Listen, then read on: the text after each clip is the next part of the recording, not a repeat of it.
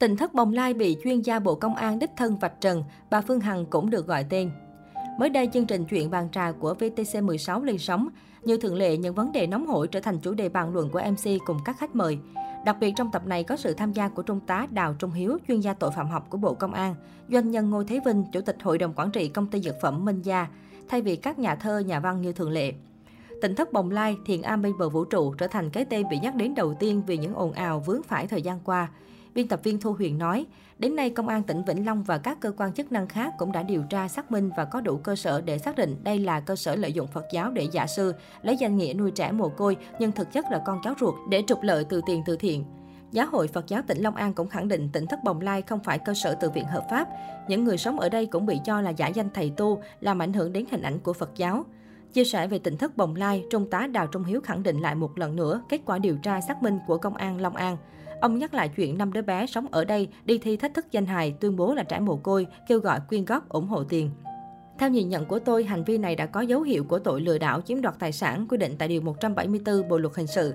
Các cháu bé này như một công cụ được những người đứng đầu tự viện này đưa ra để thực hiện hành vi gian dối.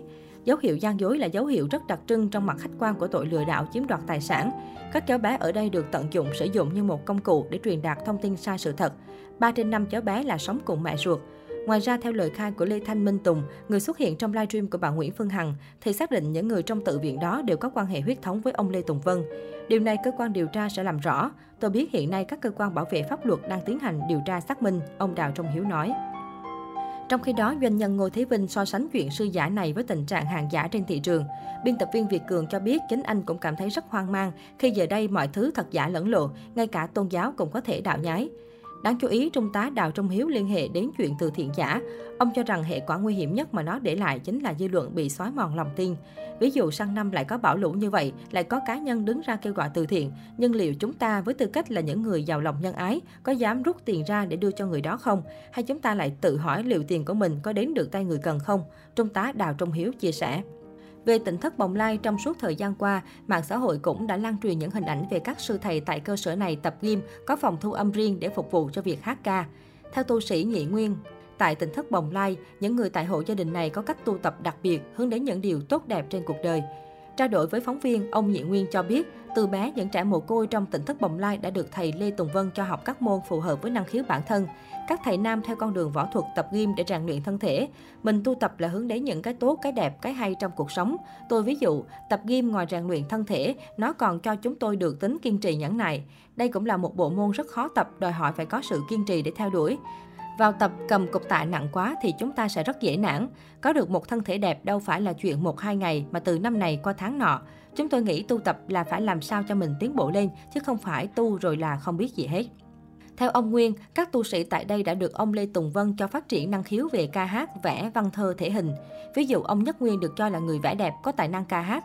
Năm chú Tiểu từng tham gia chương trình thách thức danh hài thì có năng khiếu về diễn xuất thể loại hài. Tất cả các sư thầy đều tham gia tập thể hình và có huy chương.